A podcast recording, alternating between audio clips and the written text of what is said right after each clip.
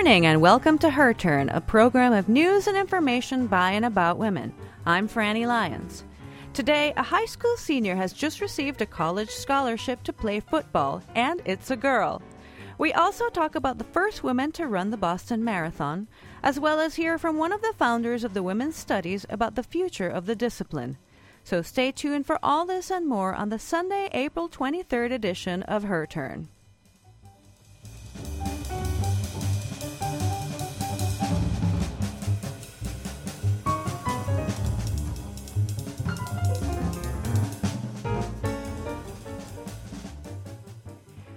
Fifty years ago, 20 year old Kathrine Switzer made history by being the first woman to officially enter and run in the Boston Marathon. It was 1967, a time when women were often excluded from participating in competitive and professional sports. Kathrine broke the barriers of gender inequality by taking part in the race, challenging the idea that women were too fragile to participate in these events. During the race, the marathon's director attempted to stop Kathrine by jumping on her, trying to rip off her official marathon bib. The attack was captured on camera, a portrait of a woman defying the sexist norms of the times. Despite the ass- assault, Kathrine refused to be intimidated and she pushed through to the end of the race. She showed the world that women were equally capable of finishing the race, even in the face of adversity. This made Kathrine an icon, steering her into a career of advocacy for women in sports. Kathrine's bib number, the number 261, became a rallying cry for female runners. She created a running circuit that launched women's only races in 27 countries, which led to the first women's Olympic marathon in 1984. She also created a nonprofit to support running groups for women and was a commentator for world championships for many years. Now, 50 years later, Kathrine makes history again by running the Boston Marathon for the ninth time at 70 years of age. She is still very active in advocacy and running and continues to be an inspiration for women everywhere. The Boston Athletic Association is retiring the number 261 this year in Kathrine's honor.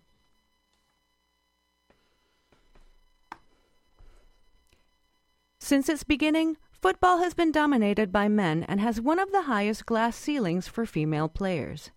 Now, Becca Longo has become the first female football player to receive an NCAA scholarship to play for a Division II level school or higher. Longo didn't start playing football until her freshman year of high school, but soon impressed everyone with her accurate place kicking. Longo says she knows it won't be easy being the only female on the football team at Colorado's Adams State University. She is ready for the challenge and says she wants to show younger girls that you can achieve your dreams no matter what anyone thinks. Roughly a dozen women have played college football, but none of them have been granted an NCAA scholarship before Longo.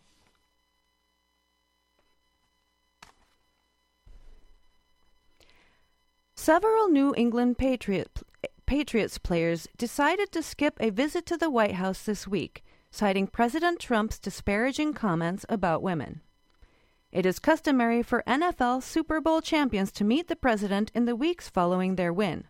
However, several Patriots players, including Alan Branch, Devin McCourty, and Chris Long, publicly stated they did not support some of Trump's actions before and during the campaign. Some players and fans released a video to YouTube called Standing Pats, celebrating the players' decision to skip the White House visit.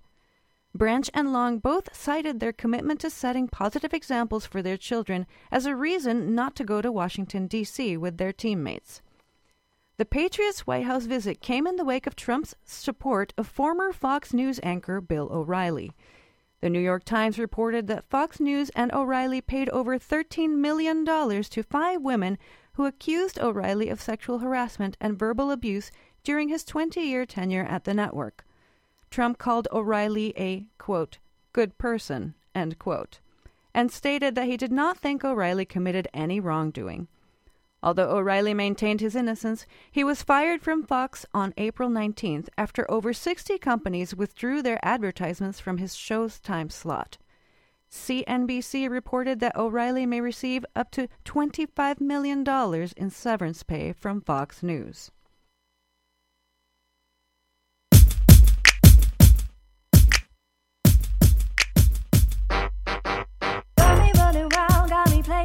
Change you do. You're trying to wear me down, baby. I'm not playing games for you. What you looking for? Did you lose your way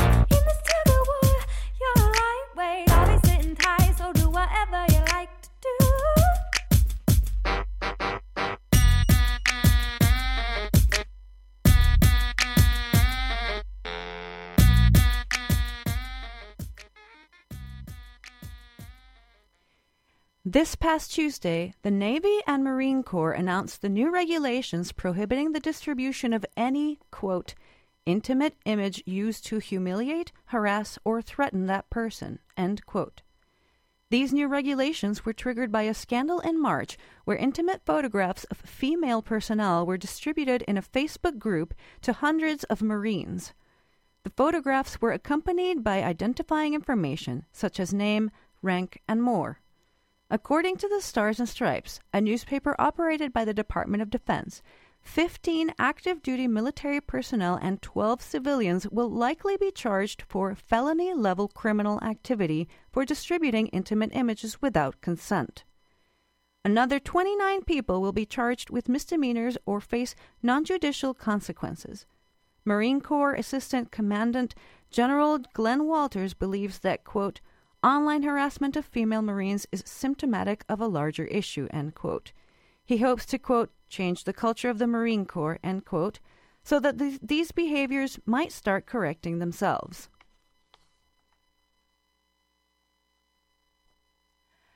Last week, Lilada Gee, Wednesday's host of WORT's A Public Affair, talked with Danielle McGuire, historian and author of the book At the Dark End of the Street Black Women, Rape, and Resistance A New History of the Civil Rights Movement from Rosa Parks to the Rise of Black Power.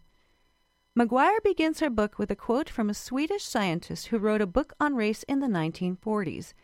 He said, Sex is the principle around which the whole structure of segregation is organized. In this excerpt from their conversation, Lilada begins by asking Danielle why she used that quote. Think that the roots of white supremacy lay in women's bodies in many ways. That the whole structure of slavery and segregation is rooted in changing the law from paternal hierarchy mm-hmm. to a maternal hierarchy so that the children born to slave women are not the daughters of their fathers because mm-hmm. they're so often white men. Right. They're only the daughters of their mothers. And then their mother status becomes their status instead of the father's free status becoming their status. Right. So, in order to recreate slavery again and again and again, mm-hmm. it's rooted in the reproductive capacity of black women. Right. And so, and so, sex is really important to that, and not just sex, but sexual violence and the access to black women's bodies. It's like the making of white supremacy and enslavement. I know when you look at the tendencies of rape, most ethnic groups rape intraracially. Yeah. White men rape everybody, and um, not all white men. Men, white men who right. rape rape across the board. And I wonder if it's still this sense of entitlement to brown body. Rape is higher for black women, rape is higher for native women. Still this entitlement to I don't have to ask for access to your body that mm. impacts that realm of rape for white men. I've always agreed with Fannie Lou Hamer when she said a black woman's body was never hers alone. Right. That black women's bodies are seen as everybody's.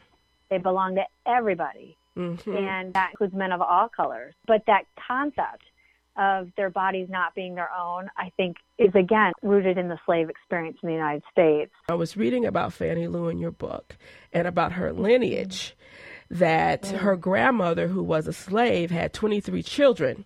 And that's mm-hmm. a separate issue by itself. I mean, it, that is a perfect example of breeding.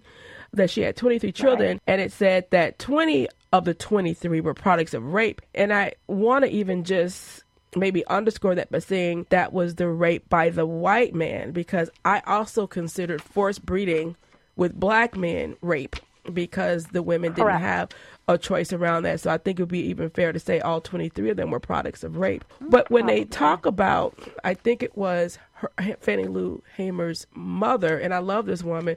And reading a little bit more about her in a different way in your book made me understand even better why she was sick and tired of being sick and tired. Her mother really worked to protect her in the fields. And remember, she carried a pistol in her lunch bucket. That sounds like my grandmother. She used to carry a gun and an ice pick.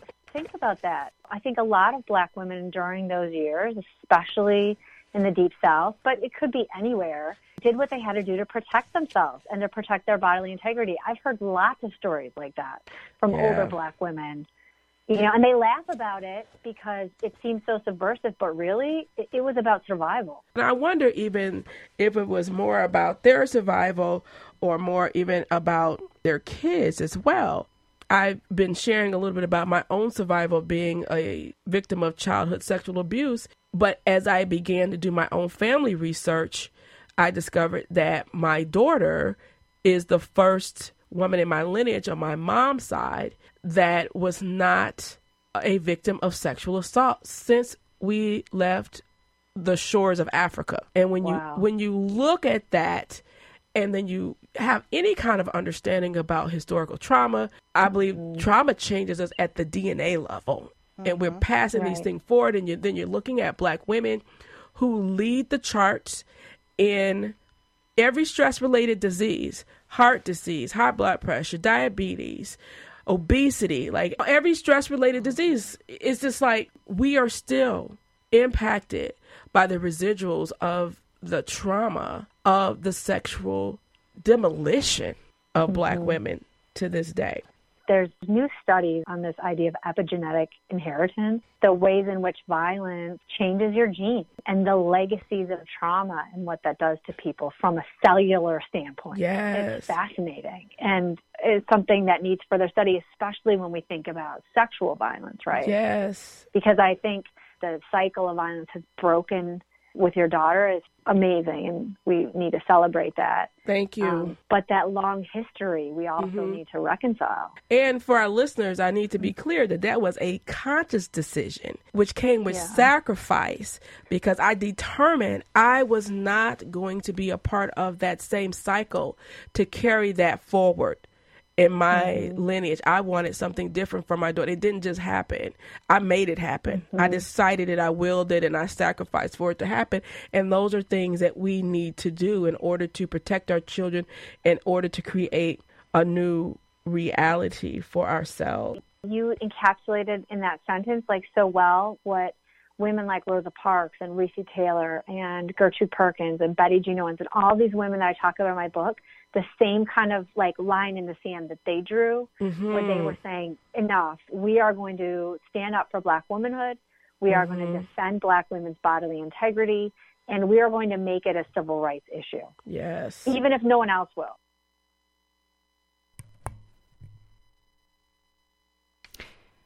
That was Lilada G, not Gee, my mistake, Wednesday's host of WORT's A Public Affair, and Danielle McGuire, author of the book At the End of the Street Black Women, Rape, and Resistance A New History of the Civil Rights Movement from Rosa Parks to the Rise of Black Power.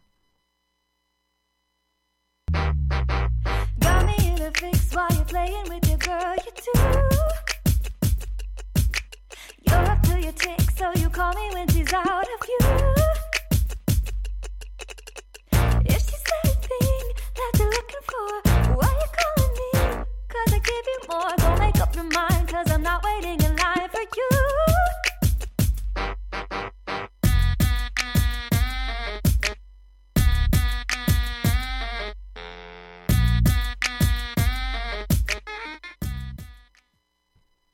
As in so many fields, women in academia have had to struggle for what they have achieved.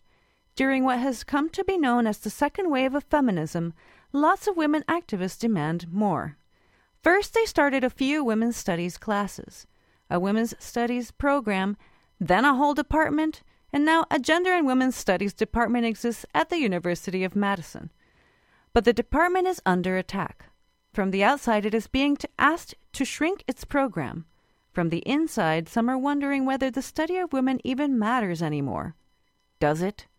Her turn reporter Arlene Zaucha brings us the thoughts of one of the early mothers of women's studies. The year was 1968. Barbara White had just received a letter that rejected her from a prime East Coast University job solely because she was a woman. That wouldn't do. Susan Friedman, now a professor of English and Gender and Women's Studies, was there in 1968. She and others came together to do something about it. By 1974, they were meeting weekly, and eventually, without materials and without much support, women's studies began. They had to fight to establish the category of woman. How did they justify this when they were called in front of the regents? By explaining something women have in common menstruation. Each of us, somebody in literature, somebody in politics, somebody in history, somebody in art, I mean, in all the different fields, we each talked about the importance of understanding menstruation in our own fields. But the regents were shocked. To talk about women's blood and menstruation in front of the regents on the top floor of Van Hise building there was just this dead silence. But we were, we, you know, in our chutzpah, we were going to prove that how important, how academically legitimate interdisciplinarity was. That you cannot understand menstruation if you don't understand the biology, the psychology, the literature, the art, the anthropology, the history, and so forth and so on. That was just the beginning. Friedman herself had no role models when she was coming up in academia. To get a PhD, I was not required to read a single woman writer, not one. I asked if I could please write about Virginia Woolf for my preliminary examinations, uh, knowing that the only faculty member who taught any Virginia Woolf was a man who was a drunk and fell asleep in class. I'll tell you the story of my PhD advisor who actually taught a woman writer, HD, in his class. But when I set up a debate in my dissertation between HD and Freud, he pounded the desk. How can you put that silly woman up against Freud and come down on her side? He actually did that. Friedman did eventually win tenure. I only got tenure here by one vote in my department. I was told that this was part of the discussion in the meeting. I shouldn't have been told this, but I was. The person said, You were a woman. You wrote about a woman. The editor at your press was a woman. And your reader was a woman. Too many goddamn women. Friedman says many women personally benefit, as does understanding as a whole, when women's experiences are taken into account. She gives this example from one art student. She wanted to register her upsetness at the stretch marks on her body after her baby was born. So, in order to do this, she ate a lot of pasta so that she had a little belly bump. And she made paper out of her baby's diapers. I mean, clean ones, please. And she plastered it over her spaghetti baby bump. And then she wove little pieces of gold and silver, leaves and seeds and copper strands where the stretch marks were. And she produced an abstract art. And she never told anybody what the origin of this piece was. She came to the course Women in the Arts and she told us all about her feelings about her body, how the pregnancy took it over, the stretch marks, how she had trouble adjusting to it, how she used art as a way of coming to terms with those feelings, how the art was entirely generated through her love of form, her love of materials, and her experience. In the art department, it was conceptual art. Establishing a women's studies department required overthrowing the university as we know it, says Friedman, while at the same time functioning successfully within it.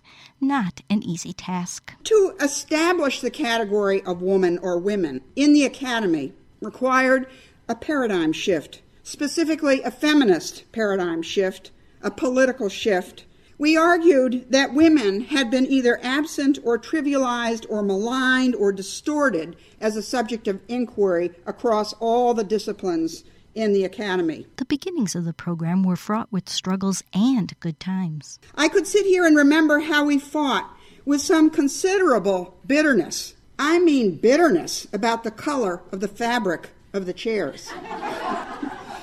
the argument between purple and chartreuse yellow was fierce. We could sit here and remember the chair's decision to remove the kitchen sink from the staff person's office, which led to a major rebellion that there had been no vote on removing the kitchen sink. Reminiscing can lead to nostalgia. Nostalgia is sometimes good for the soul, good for community, good for friends. I don't knock nostalgia. But nostalgia can be self indulgent, it can be self heroizing, it can be a way of shutting up younger generations. Nostalgia can be a wet blanket to the future, to the absolute necessity for feminism and for women's studies to continue evolving, changing, meeting the needs of the present and the future. Friedman learned a lot in those early days. Early women activists were not shy to tell Friedman what they needed. We don't want any consciousness raising in this class. What we want is good, rigorous, hard academic material. We already understand all the political points, they told me. Uh, we don't need you to, to do all that. What we need is information, analysis, frameworks. We want what academics can do. And then my other students, the ones who hadn't ever heard of any of these ideas whatsoever, they wanted touchy feely consciousness raising.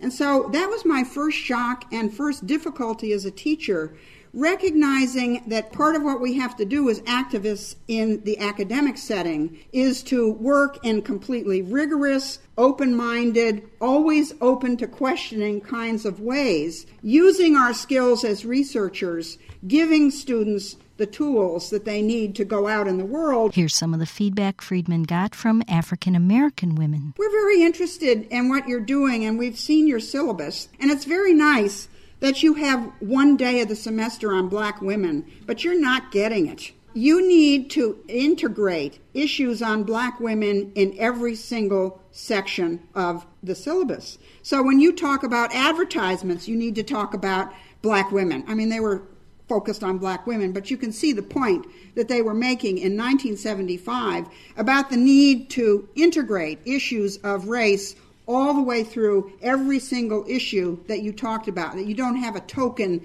day. As all these examples show, says Friedman, the category woman was in flux from the very beginning. We understood that, in the famous words of Charlotte Bunch in the early 1970s, you can't just add women to the pot and stir. Once you add women to any kind of academic subject, the whole stew changes. For instance, the ideas of transgender were present from the start. Actually, in the 1970s, Andrea Dworkin wrote about how we don't have two sexes we have a spectrum of sexes. And when I'm teaching Virginia Woolf, these discussions of the third sex and intermediate sex, trap soul theories, all the kind of sexology of the early 20th century, which Virginia Woolf comes out of that background in many ways, we're also discussing these issues.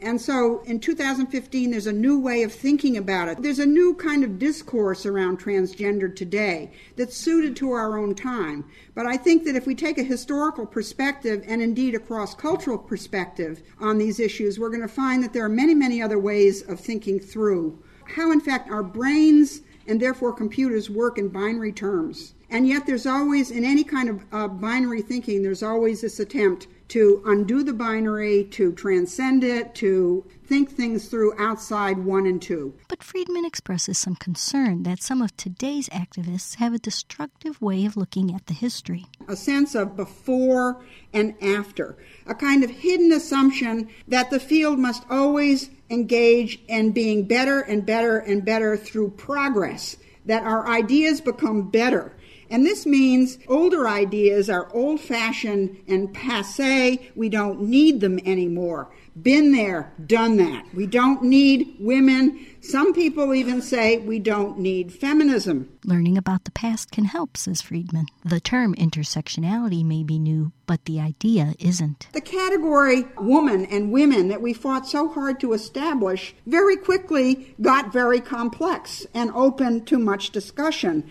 leading up to the concept, which is now kind of Women's Studies 101 for everybody in the field, the concept concept of intersectionality. The integration of ever more identity categories into feminist analysis, from race and class to colonialism and sexuality, national origin, migration, disability, caste, and so forth. And as in my new work, I am working on how to integrate religion into notions of intersectionality.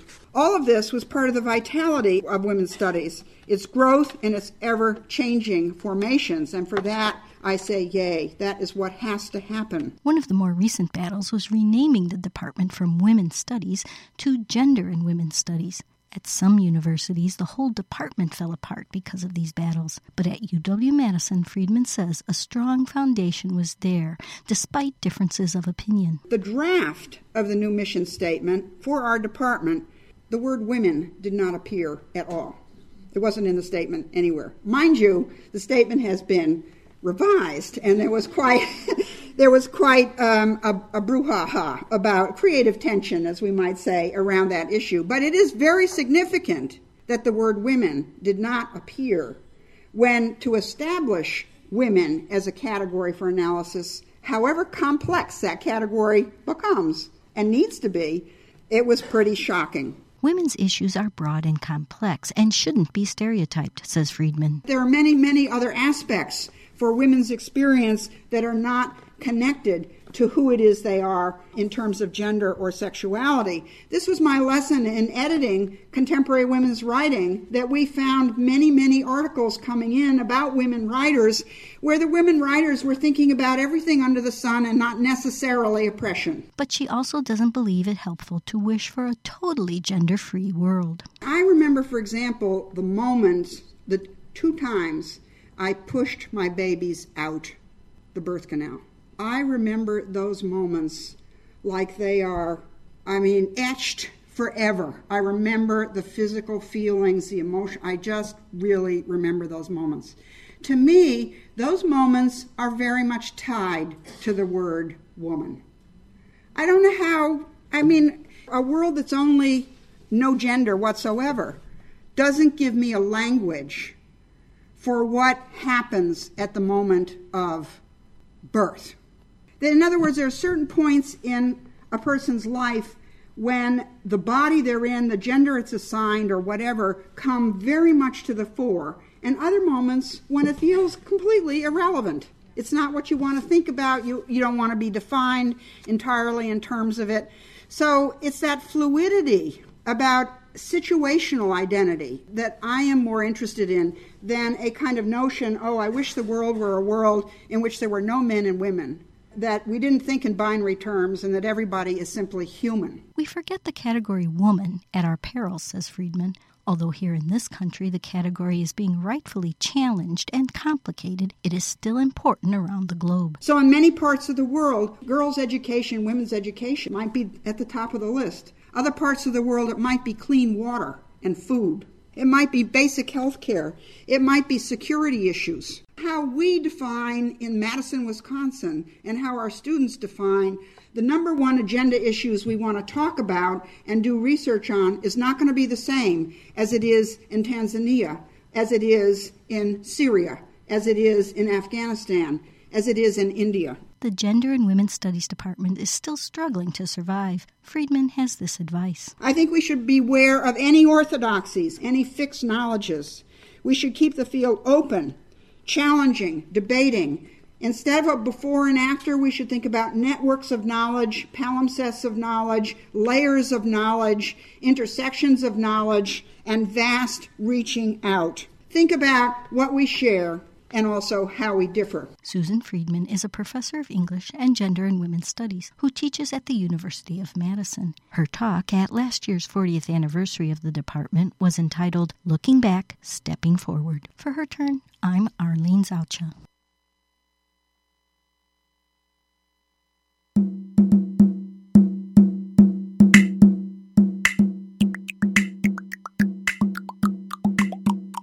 In a